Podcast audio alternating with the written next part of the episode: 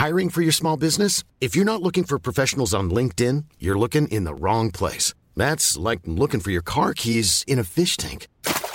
LinkedIn helps you hire professionals you can't find anywhere else, even those who aren't actively searching for a new job but might be open to the perfect role. In a given month, over 70% of LinkedIn users don't even visit other leading job sites. So start looking in the right place. With LinkedIn, you can hire professionals like a professional. Post your free job on linkedin.com slash people today.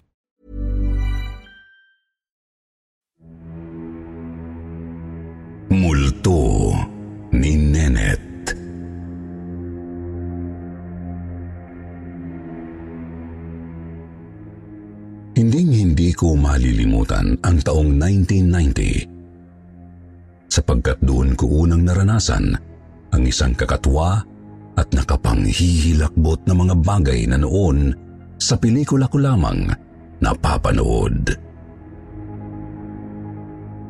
Sino ba ang mag-aakalang ang isang batang sampung taong gulang ay makararanas ng mga bagay na wala sa kanyang hinagap ni hindi man lang sumagi sa kanyang guni-guni. Ako nga pala si Lino. 42 anyos na ako ngayon pero parang kahapon lang nangyari ang ikikwento ko sa inyo. Mga sampung taong gulang ako nang una kong maranasan ang bagay na may kinalaman sa paranormal. Bangaman hindi ako masyadong naniniwala sa mga bagay na supernatural maliban sa Diyos, mga santo at mga anghel dahil bahagi ang mga ito ng katuruan sa simbahan. Lumaki akong relihiyoso. Kahit pa sabihing hindi naman ganoong karelihiyoso ang mga umampon sa akin. Pero Panapanahon sila kung magsimba at ang mas nakalalamang pa nga ang paniniwala nila sa kung ano-anong pamahiin. Nangyari ang karanasan ko kalahatian ng taong 1990 kung kailan nakaranas ang buong Metro Manila ng kakapusan sa tubig. Bandang 1989 hanggang 1990, dumalas ang El Nino o panahon ng tagtuyot, kung kaya nagkukulang ang supply ng tubig. Lalo na ang sineserbisyuhan ng noon ay MWSS bago pa pinaghatian ng kumpanyang ito ng gobyerno ng mga Ayala at Lopez kung kaya lumitaw ang Maynilad at Manila Water ang pinakamalalaking water conglomerates sa bansa. Sa Malabon kami nakatira kung saan ako nagkaisip at nagbinata. Pahirapan sa tubig noong panahong iyon. Napakahina o halos walang tulo sa umaga. At magkaroon man sa gabi, hindi pa rin ganoong kalakas ang daloy kung kaya kailangang gumawa ng paraan ng mga taga sa amin para makaipon ng tubig na gagamitin kinabukasan. Dahil walang masyadong gumagamit sa gabi, doon kami umiigib at nagtitipon ng tubig sa malalaking drum na nasa loob at labas ng bahay namin. Nakatira kami sa isang duplex na pag-aari ng kamag-anak ng napangasawa ng tiyahin kong si Amelia. Kung kaya, parang rotasyon din ng pag-iipon ng tubig. Mauuna sila bago kami. Ang paraan para maging mabilis ang tulo ng tubig, ididirekta ang hose sa tubong nakakabit sa main pipe. Tatalian ng goma ng napakahigpit para hindi kumalas at hindi rin maaksaya ng tubig kapag tumatagas ito. Kami-kaming magkakapit bahay na rin ang gumagawa nito at kadalasan, ang igiban ng tubig ay bandang alas 10 ng gabi dahil sa mga oras na yun. Walang gaanong gumagamit ng tubig kung kaya malakas-lakas ang daloy ng tubig na iipunin muna sa batya bago salukin at ilagay sa mga drum na naghihintay na mapuno ng tubig. Nagkataong dumating ang daddy ko noon mula sa pagbibiyahe sa iba't ibang bahagi ng bansa bilang kapitan ng lansyang pangisda kung kaya tatlo kaming magsasalit-salitang mag-igib. Alas 11 ng gabi ang nakatokang oras sa akin. Noel Sales Barcelona. Oh, Lino, ikaw na. Sabi ng daddy ko. Matutulog na ako at maagang punta ko sa baradero bukas. Sabi pa niya. Bagaman inaantok at pupungas-pungas mula sa pagkakaidlip, ay sumagot ako sa kanya na, Nariyan na po! Bilang paghahanda sa mahaba-haba ring oras ng nakakapagod na pagsalok at pagsasali ng tubig mula sa batya patungong timba na isasali naman sa mga nakaabang na drum pagkatapos. Nag-iinat ako papuntang pintuan. Pumasok na ang daddy ko at nahiga samantalang ang mami ko naman ay abalang inihahanda na sa loob ng banyo at kusina ang mga lalagyang pupunuan din ng tubig. Inihanda ko na ang sarili para sa isang mahaba-haba at nakakapagod na pag-iigib. Papalalim na rin ang gabi. At ang tanging liwanag lamang na tumatanglaw sa kadiliman ng gabi ay ang munting bumbilyang nakasindi sa harapan ng bahay namin at ang fluorescent na tumatanglaw sa kabuuan ng bahay. Naririnig ko ang mahinang paghilik ng aking ama. Samantalang humigang saglit ang aking ina. Bagaman alam kong di pa ito natutulog. Sapagkat siya naman ang papalit sa akin at magliligpit na rin ng mga ginamit namin sa pag-iigib. Tulog na ang mga kapitbahay naming sinaaling pasita ang mga tiyahin ko nakalapit din lamang ng duplex na inuupahan namin. At maging ang guro kong si Mrs. Sevilla at mga anak nito na ang bahay ay katapat lamang ng bahay namin. Naupo ako sa bangkitong nasa harap ng batya at pinagmasdan ang pag-ikot ng tubig sa loob ng batya na bunga ng paglakas ng pressure ng tubig na ibinubuga ng hose. Ikinatuwa ko ito dahil mas magiging mabilis ang pagpupuno sa mga lalagyan. Sumigaw ang mami ko mula sa kwarto para sabing huwag ko raw kalilimutang takpan ang drum kapag napuno na. Baka raw madumihan pa at nasayang ang pagod sa pag-iigib. Sinagot ko siya habang tila nahihipnotismo ng pagbulwak ng malino na tubig mula sa hose na unti-unting pumupuno sa batsyang aluminum na siya ginagamit din ng mami ko sa paglalaba ng aming mga damit. Kapag halos mapupuno na ang batya, saka ko sasalukin para ilagay sa dalawang timbang naghihintay na malamnan. Dahil sa katuwaan ko, nasabi kong sana ay laging ganoon kalakas ng tubig para madaling makatapos sa pag-iigib. Magaang ang kilos ko at parang isang ritual na nagpapatahimik ng isip ang pagsalok at paglalagay ng tubig sa mga timba. May kakaibang pakiramdam ang atid ng tunog na likha ng pagbuga ng tubig. Taguktok ng tabo sa paglapat nito sa pinakailalim ng batya at maging ang pagbuhos ng tubig sa mga timba. May tatlumpong minuto na rin siguro akong nag-iigib at para bang papadilim ng papadilim ang gabi. Ang katahimikan ng paligid ay bagyang nabasag ng tunog ng orasan at ritmikong pagsalok at pagsasali ng tubig. Sa pag-angat ko ng ulo ko mula sa pagkakayo ko ay napadako ang tingin ko sa putol na pader na tumatabing sa pinakagate ng bahay na tinitirhan ng science teacher at advisor ko na si Mrs. Sevilla. Sa bahagyang liwanag na tumatanglaw sa dakong yun ng aming tinitirhan, napansin kong may ulong sumilip mula sa putol na pader na parabang tinatanaw ako. Sino kaya yun? Parang tanga naman napasilip-silip pa. Sa loob-loob ko na bahagyang nangingiti dahil na rin sa isiping parang timang ang kung sino mang sumisilip na yun.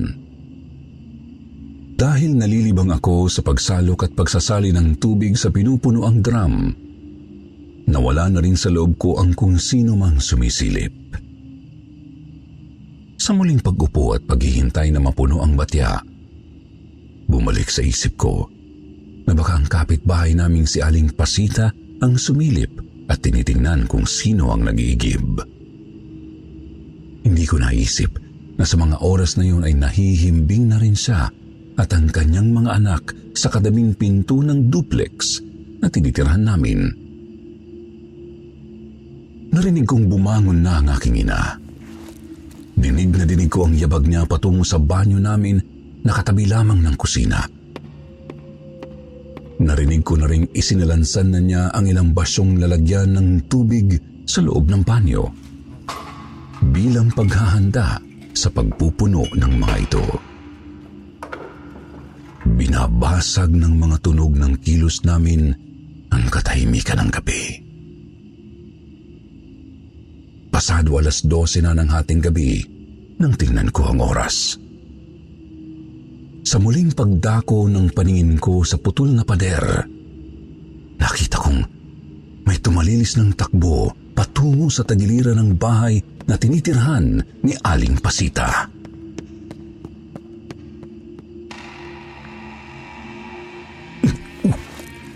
Sandali, sandali. Narinig niyo ang tunog na yun? Tunog yun ng pinto na nagbukas dahil ang tumalilis ng takbo ay papunta na sa inyong bahay upang tulungan kayong pindutin ang subscribe button para sa mga active listeners na hindi pa nagsusubscribe dyan. Kaya bago pa siya kumatok sa inyong pinto, mag-subscribe na kayo sa ating channel. May side door kasi sa bahaging yun ng duplex na naglalagos sa kanilang kusina. Alam ko ito dahil ilang ulit na rin naman akong nakapasok sa kanila dahil may panahong iniimbitahan kami sa kanilang handaan o kaya naman sa panahong iniaakyat ang imahe ng birhen sa tuwing may block rosary. Parang tanga naman si Aling Pasita. Nasabi ko sa sarili habang patuloy pa rin sa pagsalok ng tubig sa batya. Ipatakbo-takbo pa pero bakit hindi pa siya natutulog eh? Tapos na yata sila magigib. Ang bulong ko pa sa sarili. Ipinagkipit balikat ko lang ang nakita ko. Samantalang buo sa isip kong ang kapit-bahay naming si Aling Pasita ang isang sumilip sa putol na pader ni Mrs. Sevilla at ang tumakbo patungong side door nila kung saan madalas itong dumaraan. Nawala ang kaluskos ng mami ko mula sa loob ng bahay at sa palagay ko. Nahiga siyang muli habang hinihintay na tawagin siya para pumalit sa akin sa pag-iigib. Habang lumilipas ang oras ay lalong tumatahimik ang gabi at tumitindi ang dilim sa labas. Ang tanging liwanag na tumatanglaw sa paligid ay ang nagmumula sa bukas naming ilaw at ang bumilyang nakakabit sa poste sa bungad ng eskinitang daraanan papasok sa aming tinitirhan.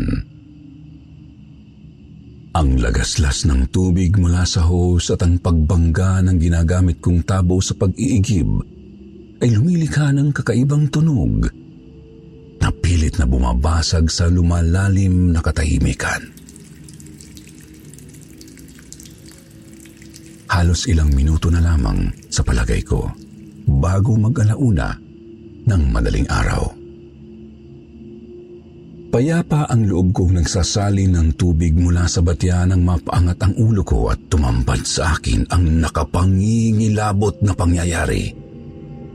Sa harapan ko, sa ibabaw ng batya.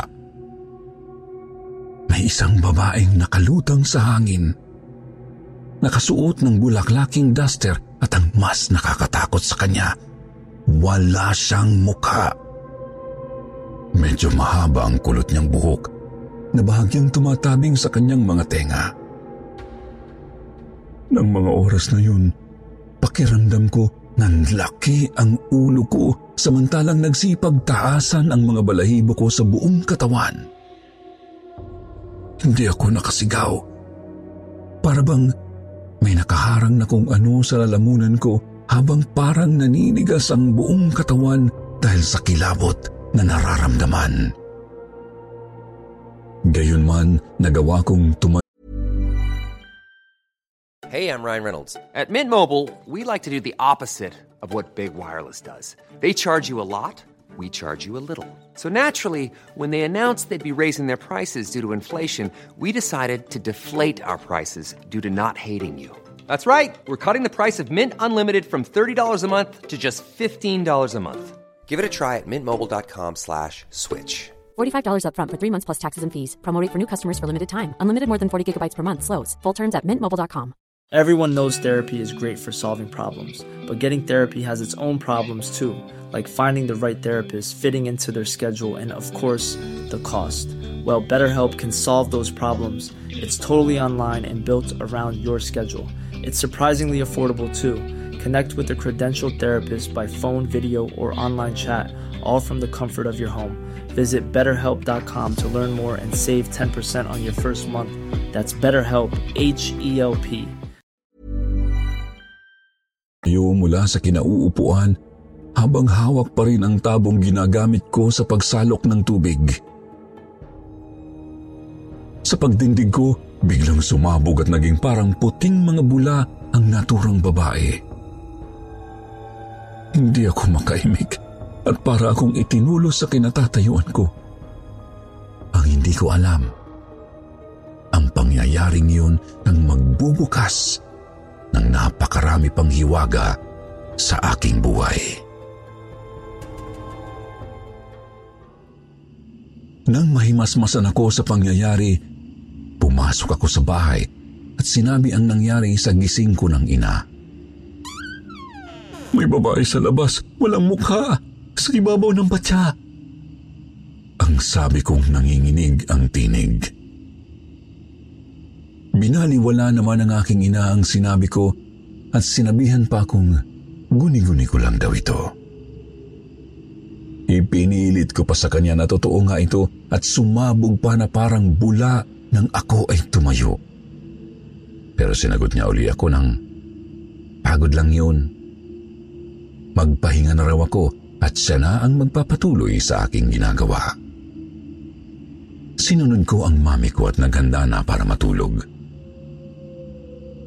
Naglatag ng banig at saka nahiga. Sa reaksyon niya sa sinabi ko, napaisip din ako. Guni-guni nga lang kayang nangyari?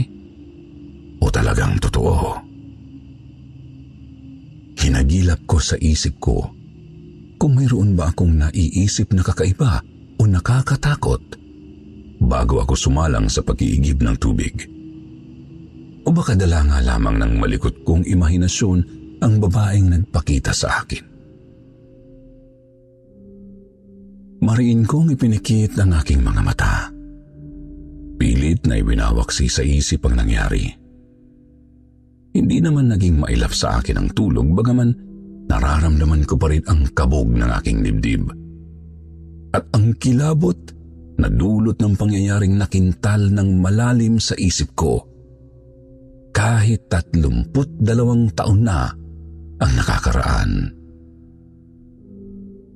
Hindi ko matandaan kung may pasok ba ako noon o wala, subalit alam kong naging bahagi ng kwentuhan ang nangyari sa akin noong nagdaang gabi. Ikinwento ng aking ina sa kapatid niya na aking ninang ang pagkakakita ko sa multo. Pinag-usapan nila ito habang naglalabas sila. Inilarawan pa ng nanay ko sa aking ninang ang multo na nakita ko. Sumagot ang ninang ko na parang kilala raw niya ang tinutukoy kong multo. Tila raw ito yung si Nenet na namayapang pinsan ng kanyang asawang si Nando. Tinanong pa ng ninang ko ang nanay ko kung dati raw bang nakatira sa bahay namin yung babae. Madalas daw kasi na ganoon ang suot nito. Hindi nakaimik si mami at parang may kung anong bagay ang dumaan at natahimik sila. Hindi nila alam na naririnig din pala ni Aling Pasita ang kanilang kwentuhan kung kaya't sumabat ito. Nagpapakita talaga siya kapag minsan. Sabi nito na nagpatibay sa hinala kong totoo at hindi bunga ng aking malikot na guni-guni ang babaeng multo na nakita ko. Bagaman hindi na naulit ang pangyayaring yun, alam kong ang enkwentro ko sa kaluluwang yon ang nagbukas ng aking mga mata sa mundo ng di nakikitang mga nilalang at iba pang mga kababalaghan.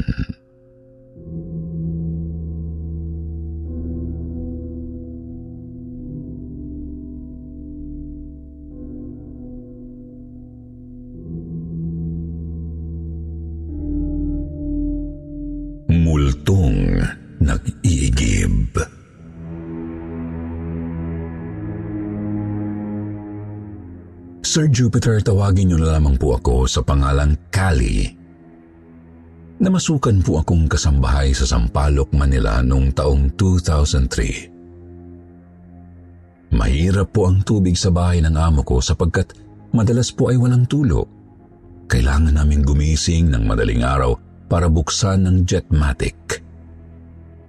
Mga alas dos po kasi ng madaling araw, may nasisip-sip na tubig ang jetmatic. Puwersahan talaga sa paggising ng maaga dahil kung hindi gagawin, wala kaming tubig na magagamit. Hindi kami pwedeng mawalan sapagkat may dalawang kwarto ang amo ko na pinauupahan sa unang palapag at doon sila kumukuha ng tubig mula sa naipon ko. Dahil sa pagod ko nung gabi, hindi ako nagising ng maaga. Nagkaroon kasi ng bisita ang amo ko at naging abala ako sa pagluluto para sa kanila. Naalimpungatan ako nang marinig kong tumatapon ang tubig mula sa tangke na iniimbakan ng jetmatic. Nagmamadali akong bumangon kailangan kasi na mapuno ko ng tubig ang mga balde at timba bago pa mawalan ng masisipsip ang jetmatic. Nasa ikalawang palapag ang kwarto namin ng amo ko. Nagmamadali akong bumaba ng hagdan. Hindi ko kaagad nabuksan ang ilaw dahil natataranta ako sa naririnig kong pagtapon ng tubig sa tangke. Dali-dali kong binuksan ang pintuan ng kusina at pumunta sa labas. Sa likurang compound ng bahay ng amo ko ay may banyo at yun ang ginagamit ng mga umuupa. Doon din ako nag-iipon ng tubig. Dali-dali kong binuksan ang gripo sa banyo at itinapat ang timba. Pagkatapos ay muli akong umakyat sa itaas upang buksan din ang gripo sa banyo naman na ginagamit ng amo ko. Mayroon din kasing apat na malalaking drum na kailangang punuin doon. Pabalik-balik ako sa dalawang banyo upang laging tingnan ang mga nakasahod sa gripo. Naglalambot ako sa ginagawa kong pagpabalik-balik. Nang ako'y mainis. Hinayaan ko munang bukas ang gripo sa ibabang banyo at tumutok ako sa pagpupuno ng mga drum sa banyo ng amo ko. Nang isang drum na lang ang kailangang punuin, pumunta ako sa aking silid at sinilip sa bintana ang banyo sa ibaba. Tanaw mula sa bintana ng aking silid ang banyo sa ibaba.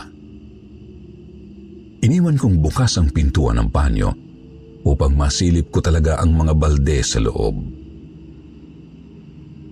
Napanatag ako nang makita ko ang isang babae na nasa loob ng banyo.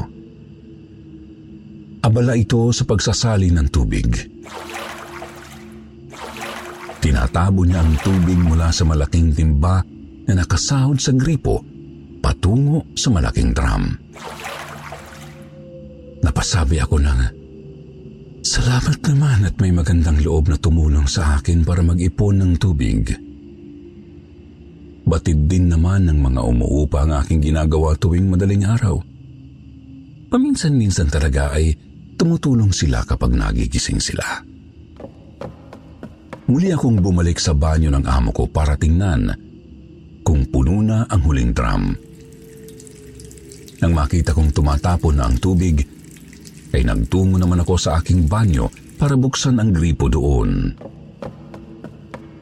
Habang isinasahod ko ang timba sa banyo, inaisip ko kung sino ba yung mabait na tumingin ng tubig sa ibabang banyo.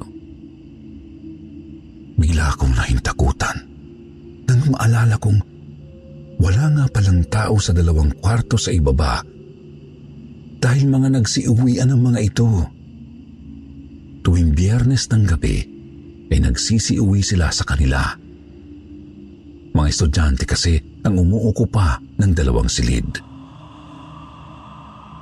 Nang maisip ko yun, nagdadalawang isip na akong pumunta sa banyo sa labas. Subalit, naisip kong mapapagalitan ako ng amo ko. May kasungitan pa naman ito dahil matandang dalaga. Kahit ayaw kong tunguhin ang banyo sa labas, napilitan akong gawin. Kailangan kong punuin ng tubig ang mga drum doon. Madalas kasi tuwing Sabado o Linggo ay walang tubig na nasisip-sip ang jetmatic. Nasa may pintuan pa lamang ako ng kusina, sinilip ko na ang banyo sa labas. Nakabukas ang ilaw sa loob ng banyo at kitang-kita ko ang anino ng babae na matyagang sinasalok ng tabo ang tubig sa timba at inililipat ang tubig sa katabing drum. Hindi na ako nakalakad palapit. Nanlalaki ang ulo ko at nagtatayuan ang aking mga balahibo. Nakatayo lang ako sa may pintuan ng kusina at nanunood sa ginagawa ng babae.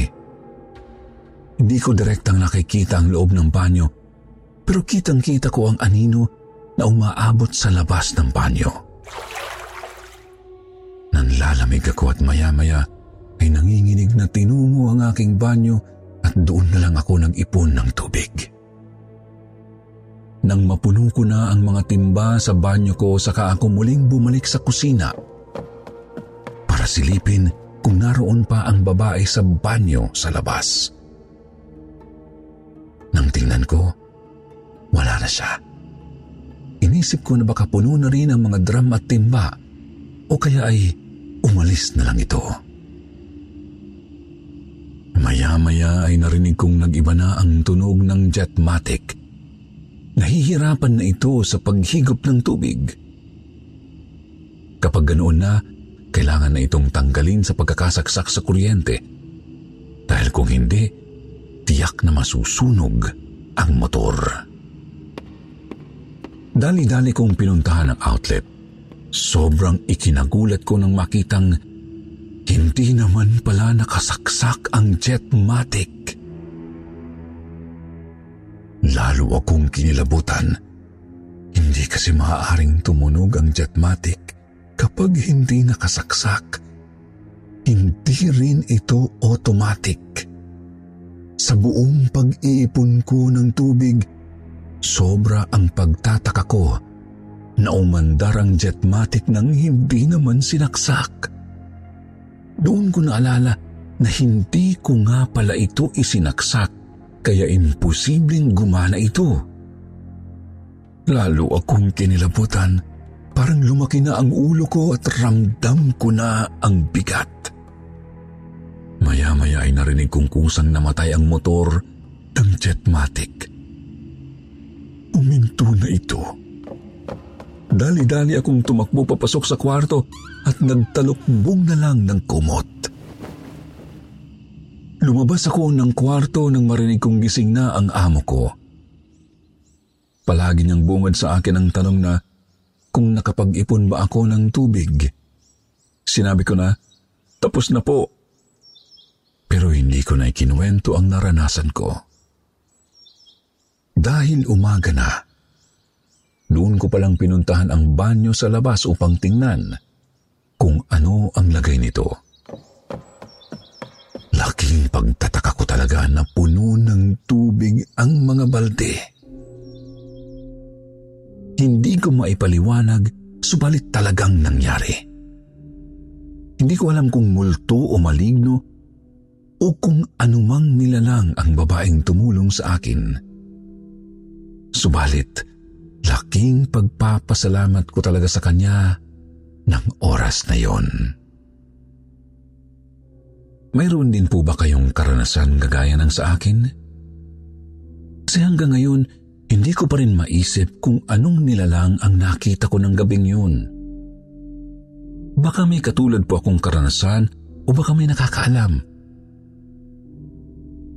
Matagal ko nang naranasan ito pero nandoon pa rin ang kagustuhan kong malaman kung anong nilalang ang babaeng yun.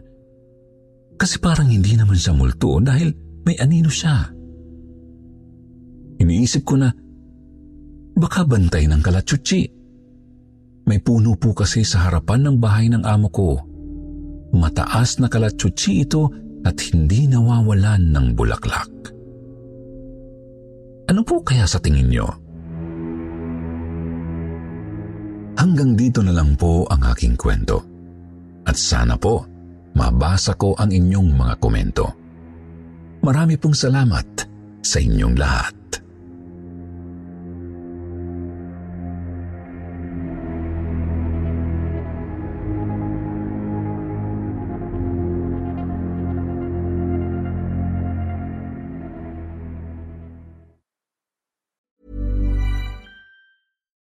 It's Paige DeSorbo from Giggly Squad. High quality fashion without the price tag. Say hello to Quince. I'm snagging high-end essentials like cozy cashmere sweaters, sleek leather jackets, fine jewelry, and so much more. With Quince being 50 to 80% less than similar brands.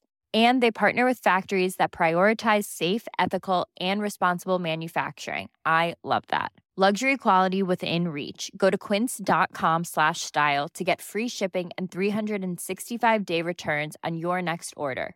Quince.com slash style.